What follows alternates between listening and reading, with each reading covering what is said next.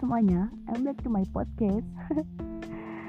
btw di sini gue tuh sebenarnya pengen ngomong aja sih. Gue juga nggak tahu ini judul temanya apa, tapi intinya di sini gue cuma pengen banyak ngomong aja.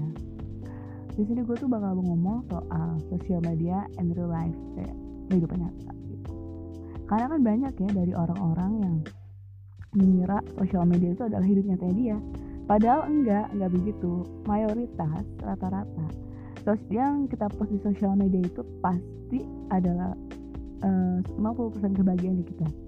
Dan rata-rata yang kita post di sosial media juga itu bukan kita yang sebenarnya. Jadi kita kayak cuma bahasa itu bahasa kasar pencitraan. Nah biasanya real life itu ya kita biasa-biasa aja. Ada nih ada nih misalnya di posannya dia itu dia tuh sebenarnya bagus gitu kayak dari fotonya cakep angle bagus. Terus ini orang kayaknya bahagia terus ya ini orang kayaknya apa-apa enak terus ya. Tapi sebenarnya di balik foto yang dia itu dia juga mengalami hal yang sama dan serupa dengan yang kita alami kayak kesedihan banyak masalah. Atau mungkin dia sebenarnya lagi menghibur diri makanya dengan cara post foto di sosial media dengan gayanya dia seperti dia bahagia itu adalah salah satu dia menunjukkan diri dia kalau dia tuh ingin seperti itu dia ingin bahagia gitu.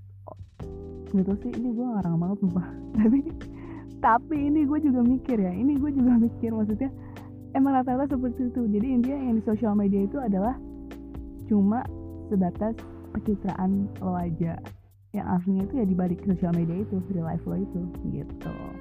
Jadi jangan pernah terpaku sama foto-foto atau postingan-postingan yang ada di sosial media seperti uh, Instagram apalagi itu TikTok uh, Twitter maybe ya pokoknya gitu lah ya.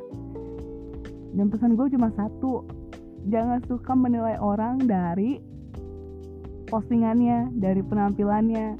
Karena nggak semua yang lo lihat itu adalah kenyataan gitu ngerti gak sih? Kalau lo mau tahu seseorang kalau lo ingin mendalami orang itu ya lo harus berkenalan dulu dengan orangnya supaya lo bisa tahu dan paham siapa dia sebenarnya. Seperti itu jadi kayak cukup deh podcast gue untuk hari ini. Sebenarnya gak berguna banget sih cuma ini berguna aja buat gue ngelatih public speaking gue jadi so bye. Thank you